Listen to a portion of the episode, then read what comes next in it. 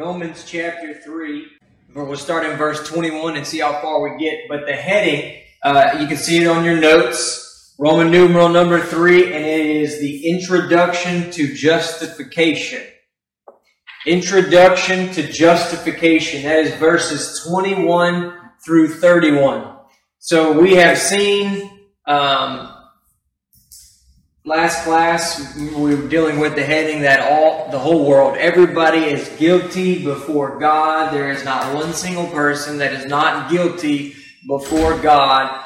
And one of the things that really uh, reveals that is the law. The law will condemn every single person that ever attempts to follow it.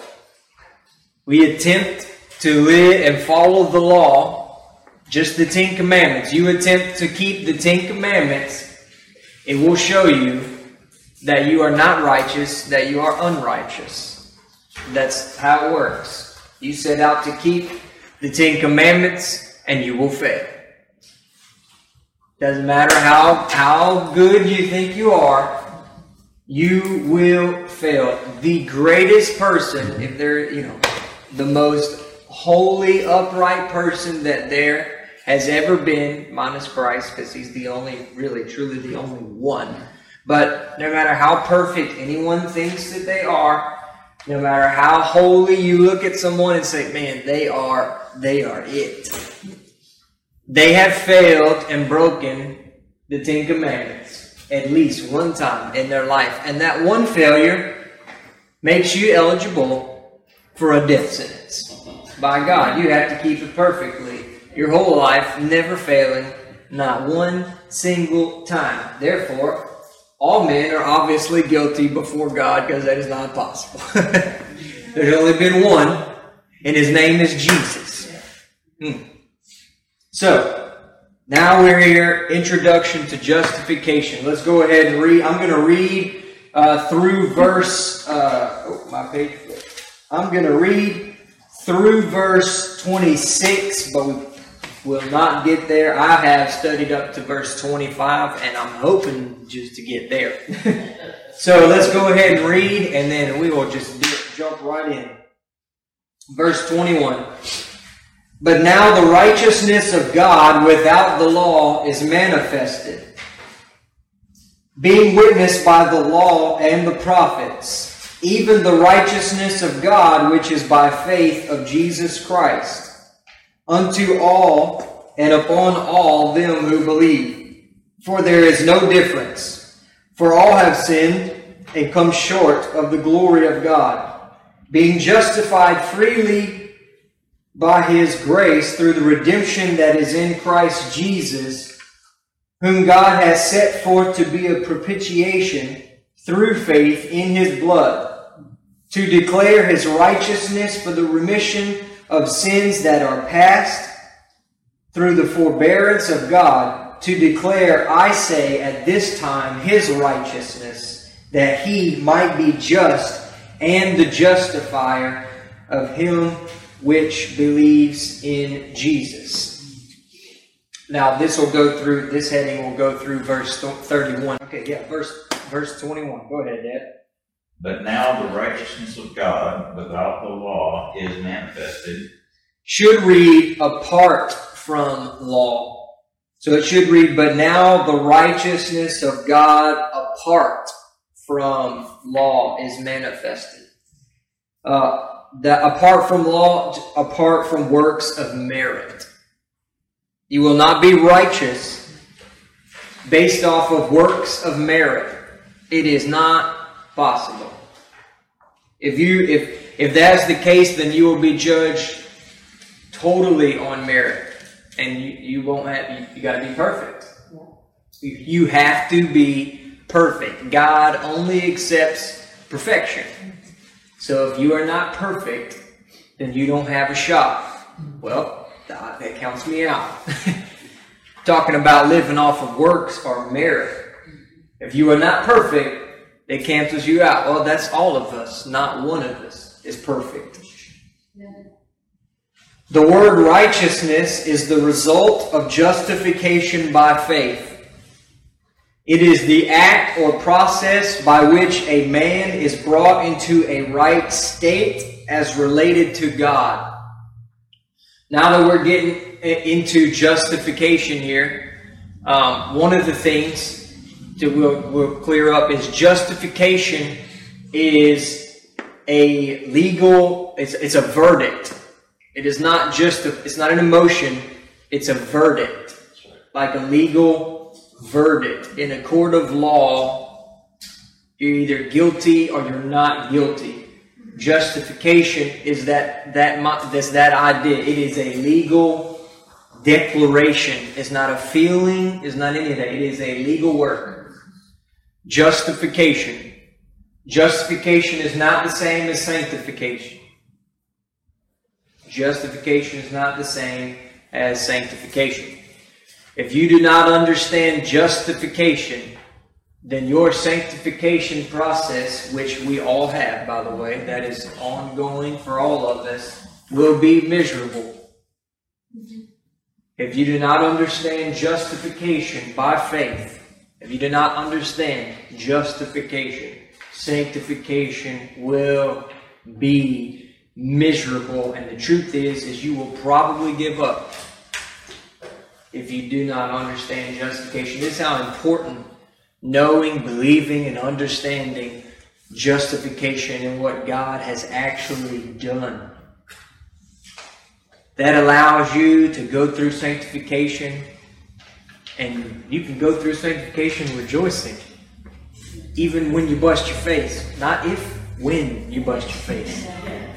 Because we're gonna bust our face. I don't. I bust my face a lot. And good thing it doesn't show all the time. I'd be looking like just just rubbed on pavement. How many times I busted my face in my sanctification process? But justification allows me to get back up. Yes. If it wasn't for justification, we have no hope. That's right.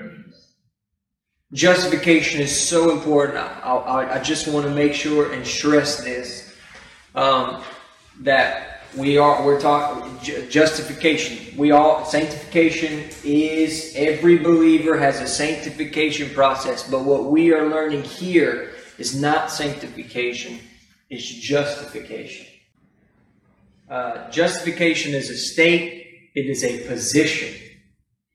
Sanctification is also a position, but it is more of a condition. It, it really deals with your condition, whereas justification deals with your position. You have a position in Christ that does not change as long as you are in Him. Now, your condition is up and down and up and down. There's sometimes where we're doing great, it seems like. You're on the mountaintop spiritually. And then there are times where you are in the valley. There are times where you feel like, honestly, there are times where in your Christian walk, in this walk with the Lord, there are times that you feel like you just cannot be touched by sin. I mean, like, can we just, we're going to have to be kind of real, you know. there are times where you're on the mountaintop and you just, man, it's like you are just basking in the presence of God. And you're just like, man. And then there are those other times where you're failing and you don't even you don't even get it. You are failing and you see something in your life and you know it's not supposed to be there, but yet it's there. and you're failing, but yet you're saved and you love God with all your heart. Up, down, up, down.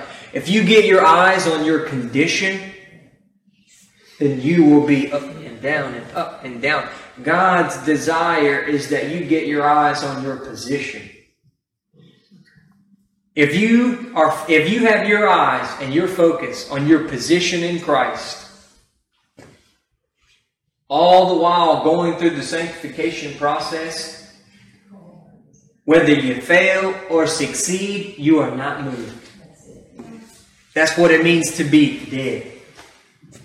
You are dead in Christ. Whether I'm doing great or whether I'm doing bad, the only thing I can see is what Christ has done for me. That's it. So when I do great, I don't even rejoice in it. The only thing I boast and rejoice in is the cross. And when I'm doing bad, I'm still boasting and rejoicing in the cross. If you focus on your condition, you are going to be a roller coaster Christian. And that's that is miserable. It is miser that is not that is not the more abundant life that Christ promised us. Mm-hmm. It's not. You'll be saved, but miserably saved. Up and down, up and down, and you'll be dominated by sin and you don't get it. Justification is super important. It is very important for us to understand it, believe it, and to, to really have a true revelation of it in, in our in our in our personal revelation in our own heart to see I am in Christ. I have a standing, a position, a state in Christ that does not change. One of the ways I heard Brother Bob, uh, you know, kind of talk about it is that um, our when we're uh, to be dead in Christ, that you know you want to be consistent, be dead. He said he was at a hospital one time and he saw the heart monitor. boop, boop, boop, boop. It goes, you know, boop, boop. It was like up and down, up and down. He said, and then it's what they call flatlining. That's what we need to be. You want to be consistent, you need to be dead. You want to be consistent, you need to be dead in Christ. Oh yeah, but you man, man, I, man, I, I, I pray three times a day, two hours. Well, I can't. I don't boast in it. What the only thing I boast in is what Christ has done for me. My position in Christ. Man, God must be pleased with you because you pray. No, God's pleased with me because my faith is in Jesus and I'm in Christ, and He doesn't see me; He sees Christ. Amen. He sees what Christ has done. What are you doing? I'm just. I'm just flatlining. That's all. I'm just dead. Just flatlining. Man, you're in the valley. Your whole world's falling apart. And because situations and circumstances aren't doing so good, and it's painful, and it hurts, and it's bringing things up out of your heart that you did not even know are vexing. Now we're talking about sanctification. You did not even know that that was in your heart. You didn't know that that bitterness towards that person was in your heart. You didn't know that you actually still within your own wicked heart still had something that thought, God, this isn't fair. Why would you put me through this? See, we're gonna have to get you're gonna have to get real. Real. See, religion is fake. Relationship is real. Relationship is not afraid to admit Religion says, well, you got to see the best. But true Christianity says you decrease. Amen. And sometimes the only way that we prideful creatures will decrease is when we bust our face. Yeah. Like Peter. I will never, I'll never deny you, Lord. I'll go to death with you. I'll die for you right now. And then he denied him three Sometimes that's what it takes. And see, God's concerned about your spiritual well being, not necessarily your earthly well being in this life. He does. He does care about that, and He will provide for you and take care of you. You're His child. What father would not? But not at the detriment of your spiritual well being. You preach that to this generation, good luck. this generation, that's me, my generation. Well, how do you know that, Tanner? Because I was like that. what you see now, turtle on a fence post. like Brother Bob said. I'm just a, I'm just a turtle on a fence post. How'd you get here? I don't know. The Lord forced me in a corner and I couldn't run. Because if I would have had the ability to, oh, I would have. yeah. But I couldn't run. See, but through the trial and the test, through the fire, see now what you see, the Tanner that you see now, just a trophy of His grace. Amen. Just a trophy, just a trophy of His grace. Man, look at all the things. Man, how, man, I would love to, to, man, I want God to use me in a great way. I would love to see and know and understand and this and that. Then just surrender in your draw and You don't need a Bible college. You just need surrender and a trial. you need a little fire and a pot. And you got that. Wherever you are, you don't have to be in a Bible college. See, he just took me to Bible college so I couldn't run.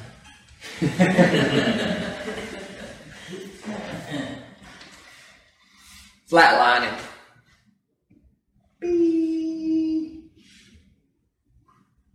Whether I'm up or whether I'm down, the only thing I'm focused in on is what I have in Christ. What He's done for me. Well, you don't look so righteous right now. Well, I have imputed righteousness mm-hmm.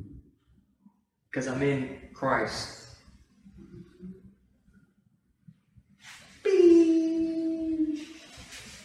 Flatline that, that position in Christ, to know it, understand it, believe it, is so important. I just wanted to make sure to, to just get that across. By the way, that flatlining is a big help also uh, when things aren't going your way in life, when the circumstances in your life are contrary.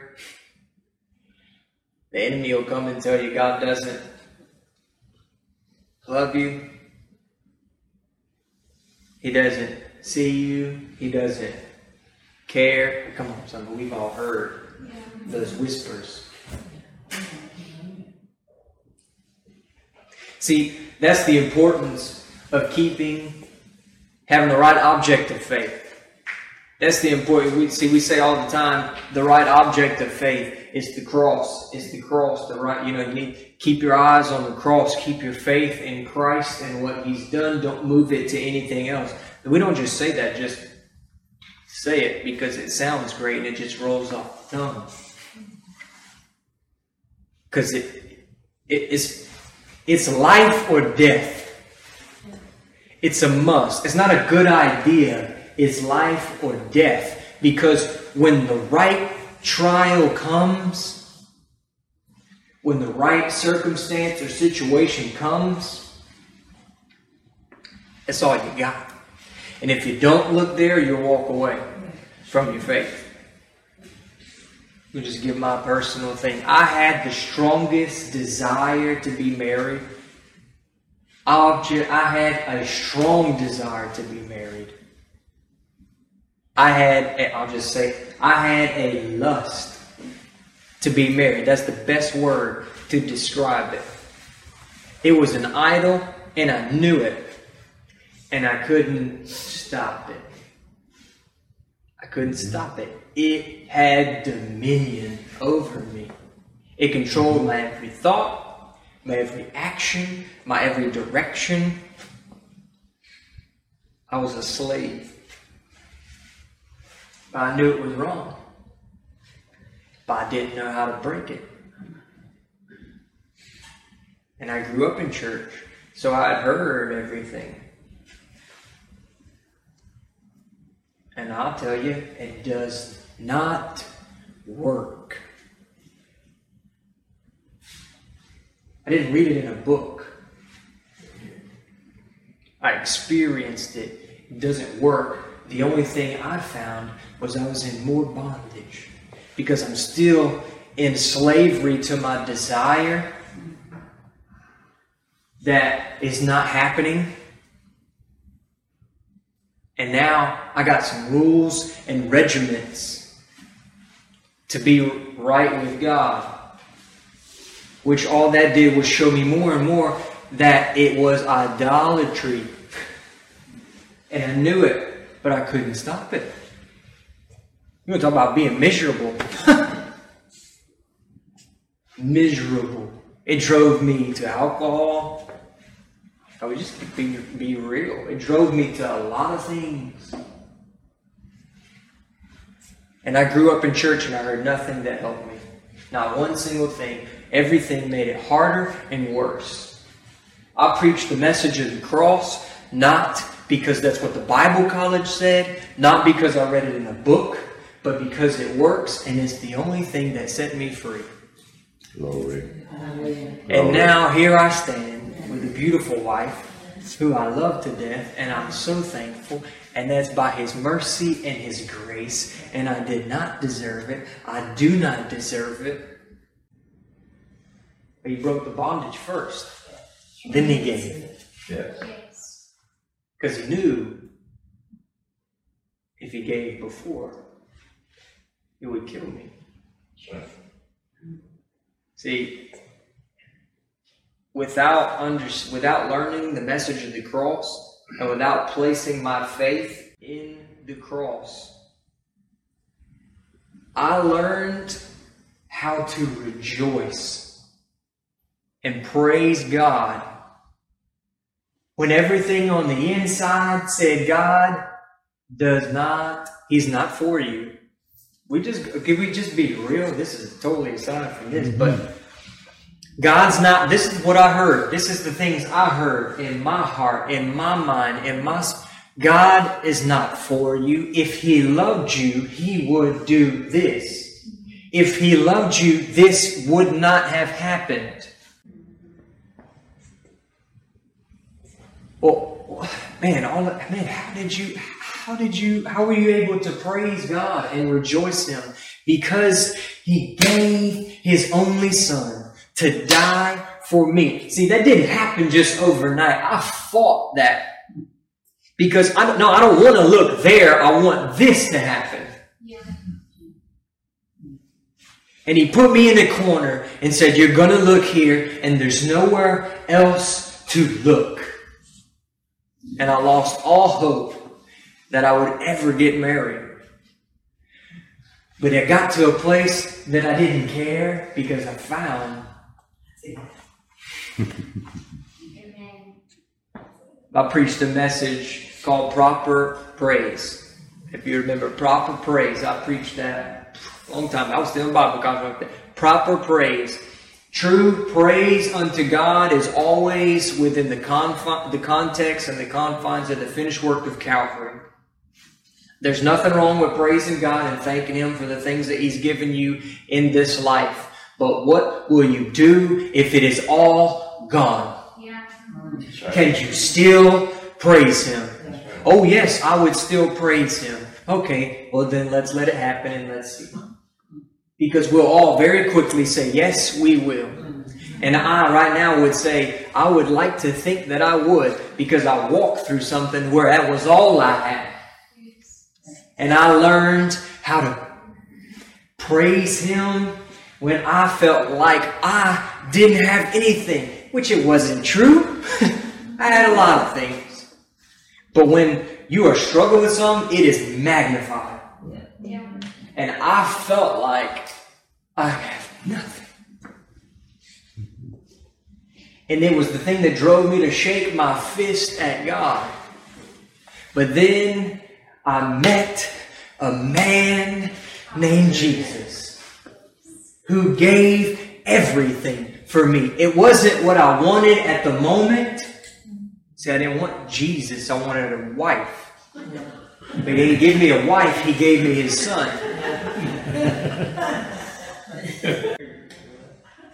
See, we're a lot like that, more than we admit. But we don't really want Jesus. I just don't want this problem that makes my world a little shaky.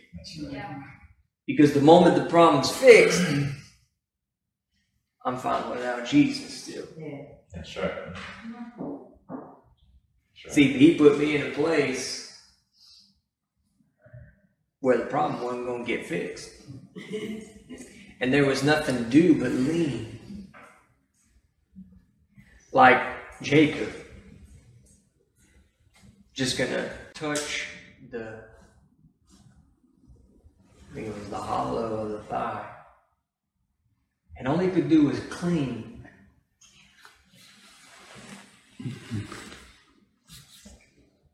But through the clinging and the leaning,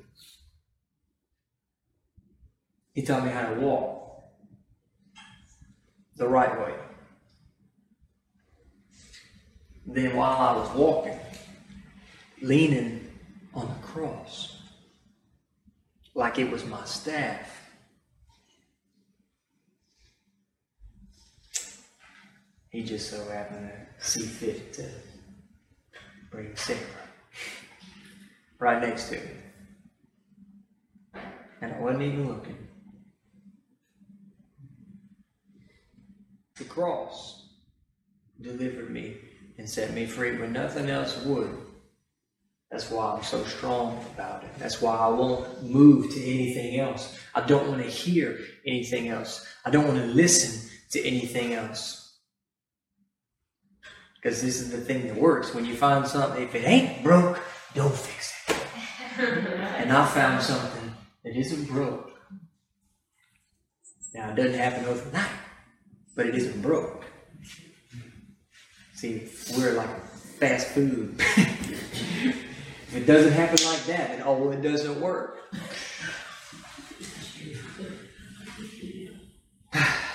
okay. Justification not sanctification. We're talking about justification, not sanctification. But it is, I just wanted to stress that it's so important to really understand justification. So if you can, just just keep that in your mind. Justification. Justification. Justification. Uh, the scripture says, But now the righteousness of God without the law is manifested. It refers to the act of God removing the guilt and penalty of sin from the sinner who places his faith in the Lord Jesus as Savior. You had a guilty verdict over you. You placed your faith in Christ and what he did at the cross, and God removed the guilty verdict. Now, if you remove a guilty verdict, you have to put another verdict into place. That verdict is justified. Justification is the verdict. That's why I say it's not just a feeling, it's a verdict. It is a legal verdict.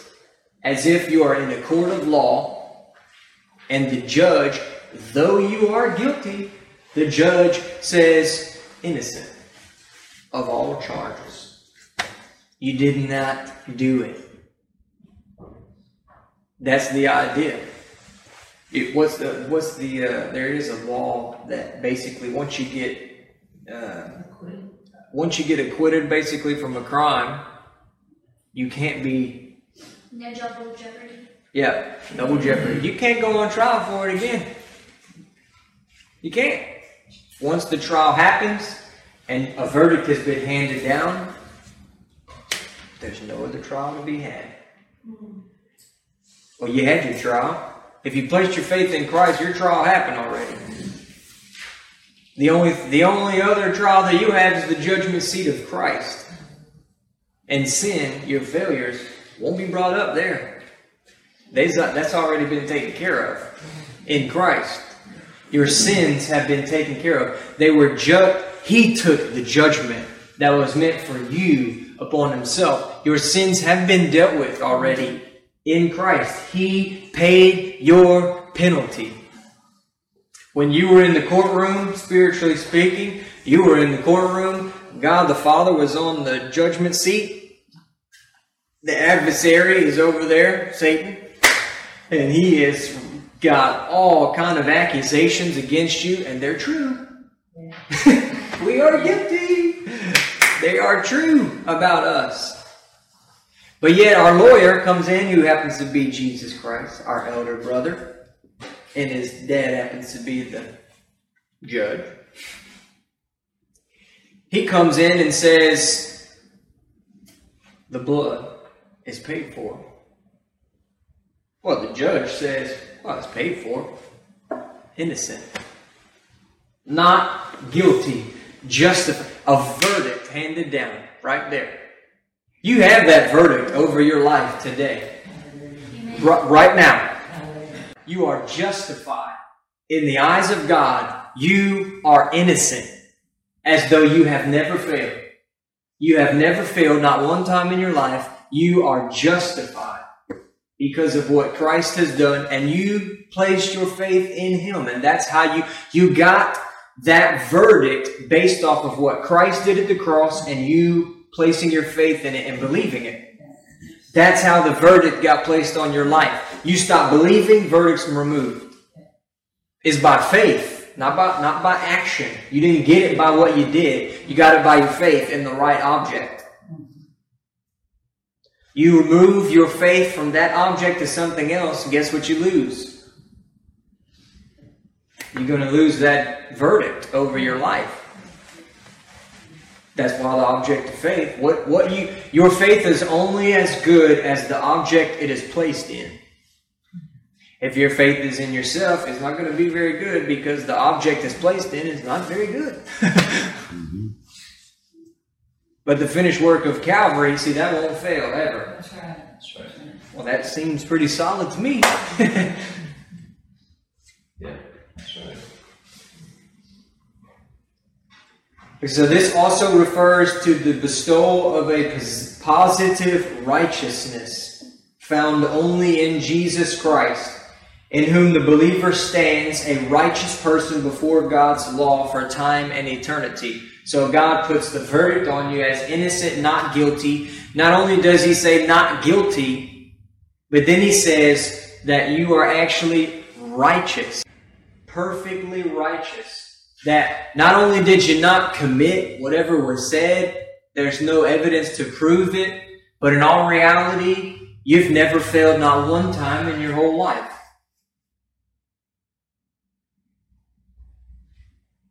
Has anybody ever failed one time in their whole? So wait a minute. You have a judgment based. You have a judgment given that obviously you didn't earn. Right. It's a good time to say, Amen.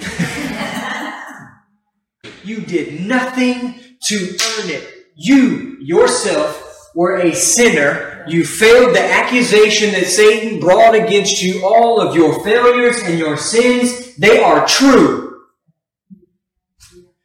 And you deserve death. Jesus took your death upon himself. He died your death that you might have his life.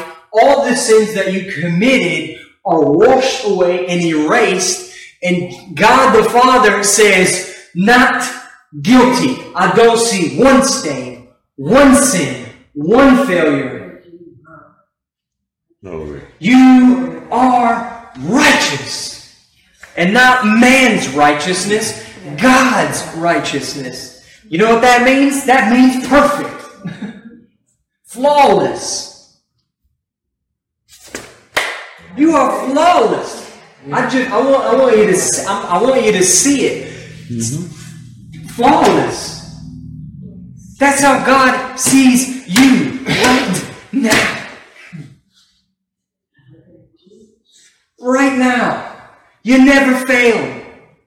As though you have never failed. Oh, but, but brother, you don't understand what I'm struggling with. No, no, no. As though you have never failed. Yeah, but you don't know what's in my life. as though you have never. Are you in Christ or not? Yes. If you're in Christ, then He looks and sees Jesus and not you. Yeah, but in my, well, you just need to die. Well, in my life, flatline. Yeah, but I'm struggling with flatline. Don't care. Yeah.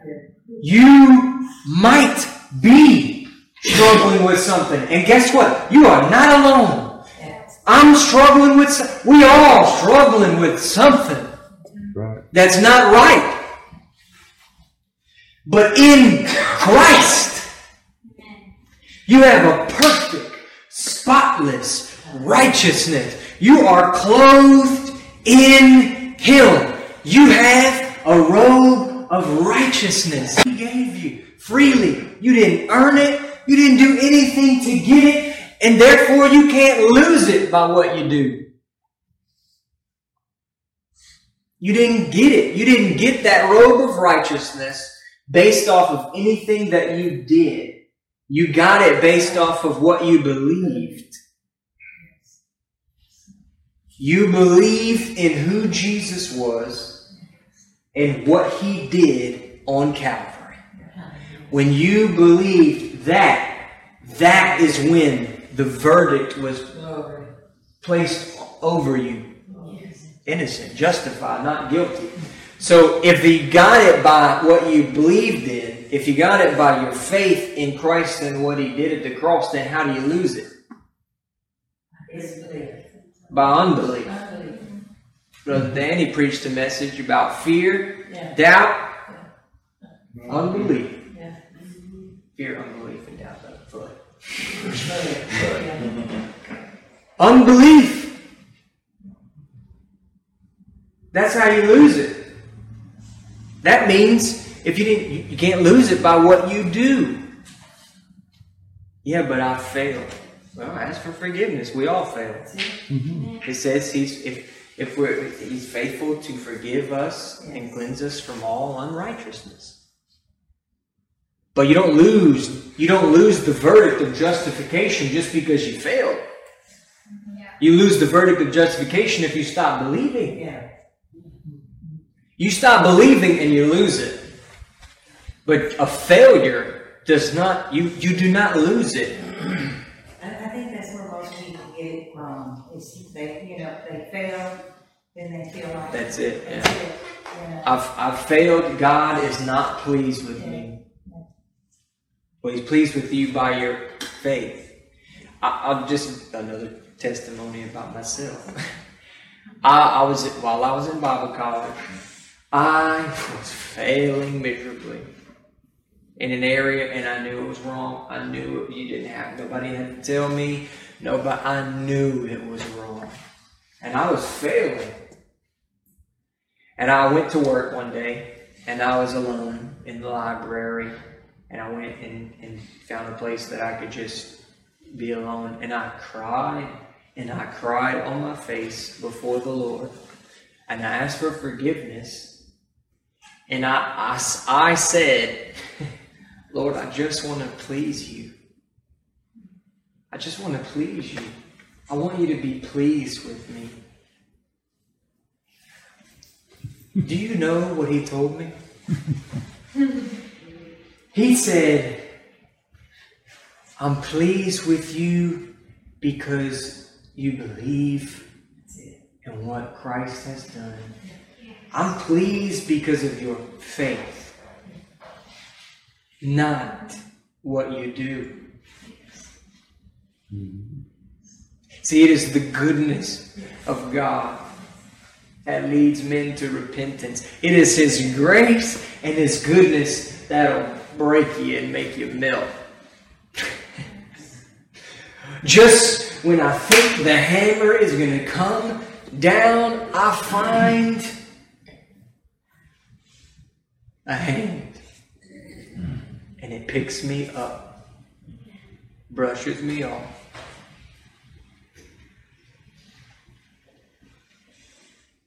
I'm pleased with you, not because of what you do or do not do, but because of what you believe. Because of your faith That is what pleases me, son. That's what he told me. But Lord, I'm blowing it. I might have been blowing it in my actions, but in my faith, I wasn't blowing it. See, that's what's so hard for us. Because the way that we're raised is always do or don't do. If you do this, good things will happen. If you don't do this, good things will happen. If you do this, bad things. That's how we're taught from childhood on up. You don't do your homework, you're going to get in trouble. Mm-hmm. So then when it comes to the gospel, it's no longer do and don't, it's believe. Yeah. And we go, oh, that can't be right. And then you hear people say, well, that's too easy. Okay, try it. Try it when you're failing miserably. And you're supposed to fight the good fight of faith, mm-hmm. and you're blowing it. Blowing it. Tell me it's easy then. Tell me it's easy when you don't know the answer. You can't see anything. And the Lord says, Trust me. Tell me that's easy. Well, that's just too easy. Well, if you think it's too easy, you haven't tried it. That if anyone says that's too that's just easy believism, well, then that tells me that you've never walked by faith. So you can you can read you can read you can be religious, read the Bible, read scripture, love God with all your heart and interpret it wrongly. Because of the lens you look at it with. If you look through the lens of do and don't, that's law, and going to interpret it that way. Brother Bob said something in my in a Galatians class one time. He said that he he was talking to the Lord one day about the uh, basically the greed gospel. That's we got because just the money cometh the gospel. And he's Brother Bob said, God, I Lord, I don't understand how they can how can they see money in every scripture. And God spoke and told him, well, easy. If you if you're looking for that, if that's the lens you look through, that's what you'll see. And he said that the Lord basically kind of, you know, he told him that, and he tried it, and he was like, "Oh, you can." And the Lord said, "Whatever lens you're looking through, that's the way you're going to interpret Scripture. You look through the lens of law, you will interpret Scripture that way, do's and don'ts." Well, we need to do this and not do this. We need to do this, not do this. We should do this and not. And most people will say amen to that all day long. And you know what? You'll you'll still experience some moving and operation of the Holy Spirit. I'll just be honest. Because what is the purpose of law? To show you that you are unrighteous. So you preach do's and don'ts, and people leave going, oh man, I've got to be better. And they're convicted. That's still the moving and operation of the Holy Spirit. Mm-hmm. The problem is nobody you, you don't have the answer. And it's just nonstop. I've got to do, I've got to do, I've got well the focus is I and doing. That's a wrong interpretation in this law. Legalism. Paul made it was really clear about that in Galatians. That that will cause death. If I'm talking to an unsaved person, if I'm if I'm preaching a message to a bunch of unsaved people, unbelievers, I'm going to preach law so hard that they will feel like they are this big. Because that's what's going to show them that they're sinners and they need a Savior. Scripture says that it is our tutor and our schoolmaster to bring us to Christ, is to show you that you're unrighteous, not righteous. The law is a ministry of condemnation. But see, once I get them to that place, I can't leave them there. I got to give them the answer. Christ. That's exactly what Paul just did. Paul says the Gentiles are guilty, the Jew is guilty, Everyone is guilty before God. And then he gives the answer. He says, the law is not the answer. He says, in verse 19, now we know that what things soever the law says, it says to them who are under the law, that every mouth may be stopped. That means pretty much everybody is guilty. And everyone will have to answer to it. And all the world may become guilty before God. Oh, see, there it is. Should have just kept reading. Therefore, by the deeds of the law, there shall no flesh be justified in his sight. That's verse 20.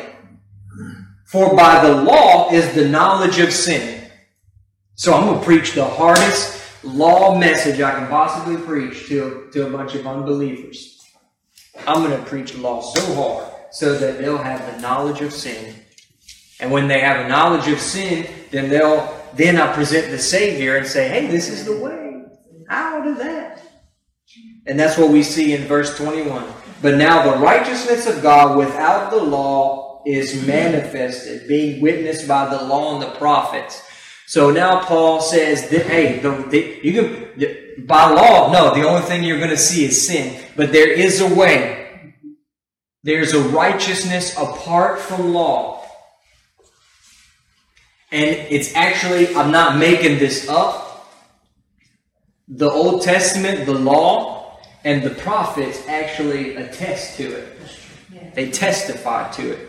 So while there was righteousness in the law, while there was a righteousness in the law, I'm sorry, it was a righteousness to which man within his own abilities could not attain. No man will ever be righteous by law keeping. But yet, if you can keep the law perfectly, then you can have righteousness. The problem is, we can't. So we can never attain to that righteousness.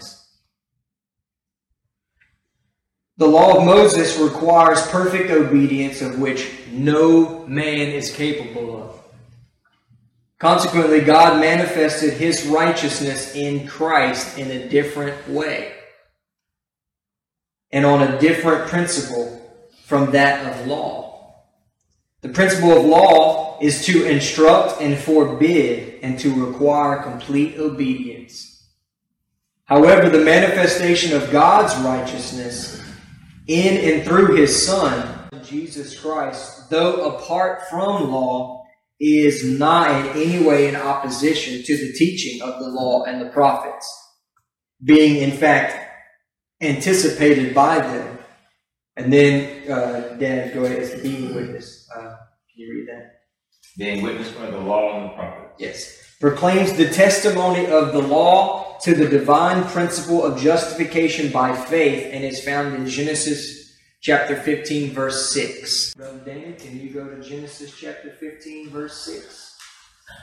And then, Brittany, can you go to Habakkuk 2, 4? And he believed in the Lord, and he counted it to him for righteousness. Abraham believed in the Lord. Now, one of the things that honestly has been not everywhere, but it has been taught about this passage in the wrong way is that what did Abraham believe? Well, he believed for a son. No, he believed that the Redeemer was going to come through his line. Right. He believed that a Redeemer was coming and he was going to come through his line. That's really what Abraham believed. Because remember, Jesus later on in the gospel would say, Abraham saw my day and rejoiced. Mm-hmm. Yes. The, the, Abraham's faith, what he believed was that a Redeemer was coming and it was going to be through his line. That's what Abraham believed. That's what was accredited and accounted to him for righteousness. He believed that. Go ahead, Brittany. So this was the law. Now we're going to see the prophets. Yeah, 2 4.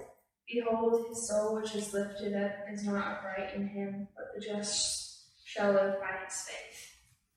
Habakkuk 2, Habakkuk chapter 2, verse 4. The just shall live by his faith. Well, faith, what do you mean? What do you mean they live by his faith? Well, it's got faith got to be in something. Well, for Abraham, it was in what? The Redeemer. So therefore, it has to be in the Redeemer and what he would do. It has to be that. If Abraham got it that way, then it has to be. It has to be. So you see it in the law. And we see it in the prophets. See, it's not Paul didn't just make up what he preached. That's right. He searched the Old Testament to make sure, like, he got revelation, but he searched the scriptures to make sure. A lot of times we won't do that. We'll hear something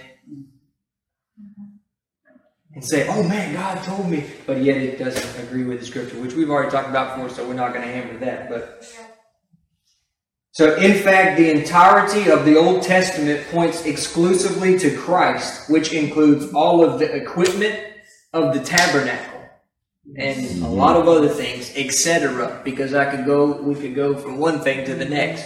Everything pointed to Christ. But if you look through it through the lens of law, you won't see that. That's why it was hidden. It had like a veil, the veil of the law. You won't, you won't see it. But if you have the lens of Christ and the cross, if you're looking through the lens of the cross, then when you study the tabernacle, you will see Christ and what he will do. You'll see, I'll just read. Everything pointed to what Christ would do regarding his mediatorial, atoning, and intercessory work. If you looking through the lens of the law, you won't see none of that. Does it mean it's not there? Oh no, it's there. You just got a veil that prevents you from seeing it.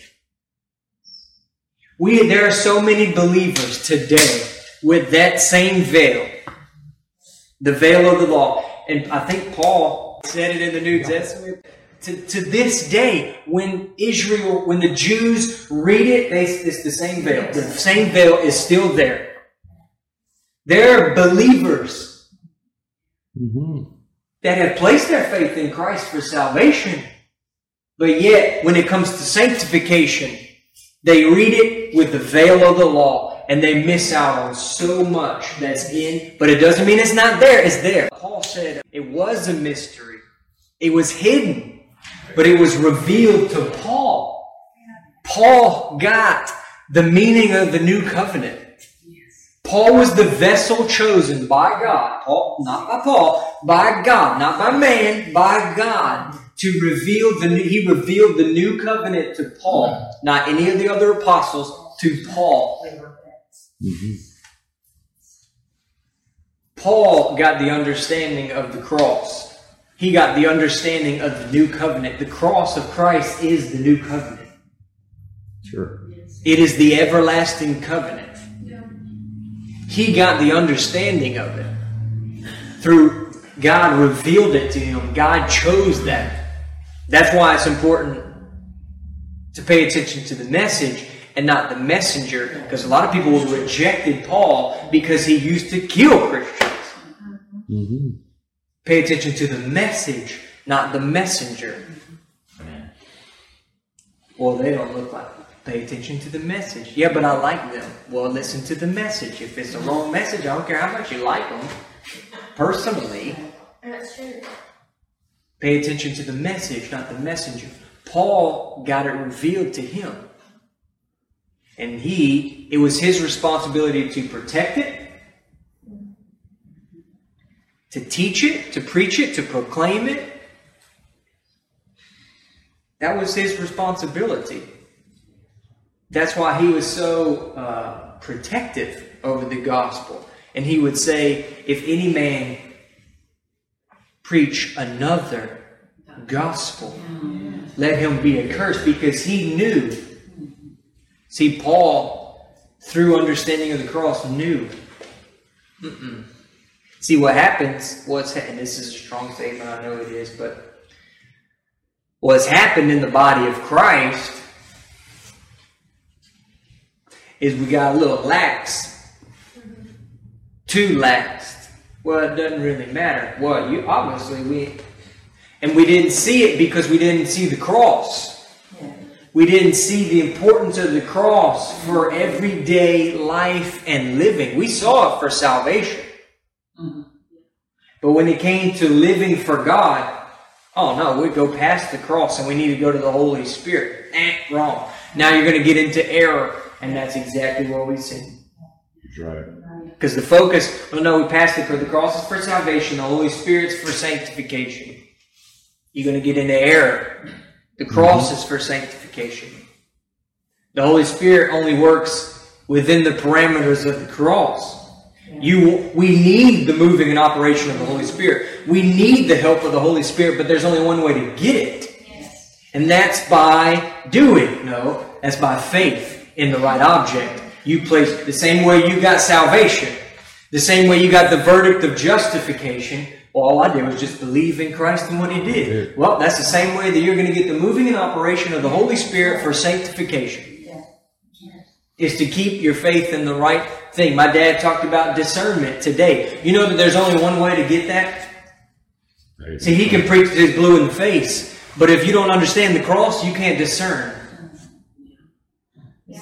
This is true. If that's the case, then we wouldn't have gone so far in error mm-hmm. in the body of Christ. Yeah. You don't understand the, if you don't understand the cross, you don't have discernment. You will in some things, but not what it should be. Then you can get entangled in vain deceit, philosophy, the commandments of men. You'll get tangled up in that because you can't discern that. You won't discern that that's an attack against the cross. You won't discern it. But you understand the cross, then you'll then you will discern it. You understand justification and watch what's going to start happening. You're going to start discerning things that once you thought were right. And you'll go, well, wait a minute. That that belittles the cross. Well, wait a minute. That that puts the focus on what I do and not what I believe. Well, well, wait a minute. See, now it's going to be tested. Do you believe it? Or are you going to abandon it like that? Whenever a little conflict comes. Because it's going to come. In the body of Christ, we haven't uh, we uh, we haven't really understood real persecution because we haven't preached the real gospel in its purity. You start preaching the gospel in its purity, you're going to experience persecution, and it won't come from the world. It'll come from religion. It'll come from the church. It'll come from the last person you expected it to come from. It's not going to come from the world.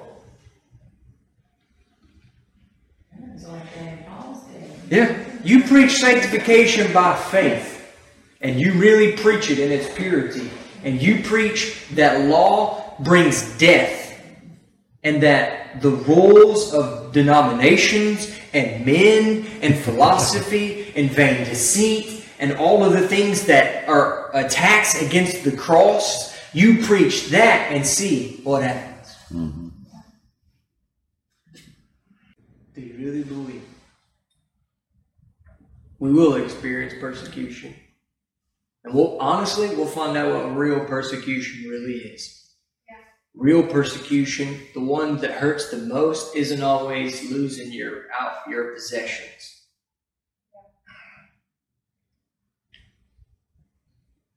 It's as a minister, you're an outcast because you preach something that you know is right. And you love God and you got the true message, but no one will let you preach.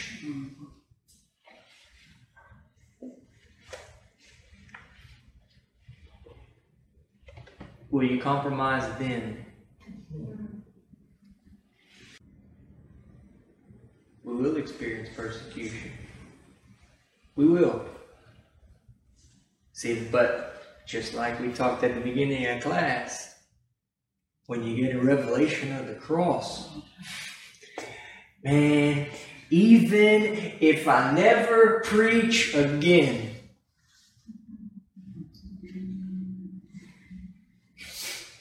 He has justified me. He has washed my sins away. Yeah, but they cast you out and you'll never preach again. Well, then I'll be an outcast. But in Christ, I have everything that I need. Ministry is not the goal. That's it. I was thinking about this this morning in my prayer time. In Philippians, Paul said, That which is behind, just behind is dung, leave it there, but I press toward the mark of the high calling in Christ Jesus. Paul was pressing toward his time to go home, but also Christ's likeness.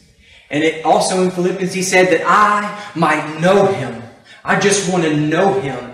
See, yes, know him relationally, but he also said in the power of his resurrection, being made conformable to his death.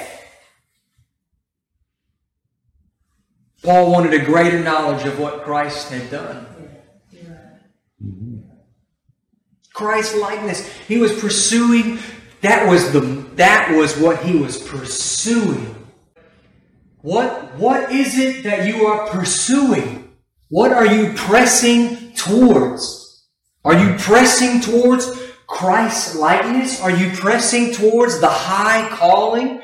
Are you pressing towards understanding and knowing Him and what He did for you at the cross? Or are you pressing toward ministry? Are you pressing toward a church? Are you pressing toward a career or a job or a relation? What are you pressing towards? He just wanted to know Him. I am this in my Lord. I just want to know what you've done for me at the cross. I want. I, I, I just want to know. Not through a mental knowledge, but I'm talking about no. I want that revelation knowledge, that experiential knowledge, because that's the only thing that's real knowledge. A mental assent is not knowledge. God came up with a way that doesn't involve law, works, or anything else except faith in Jesus Christ and what he would do. That is verse 21.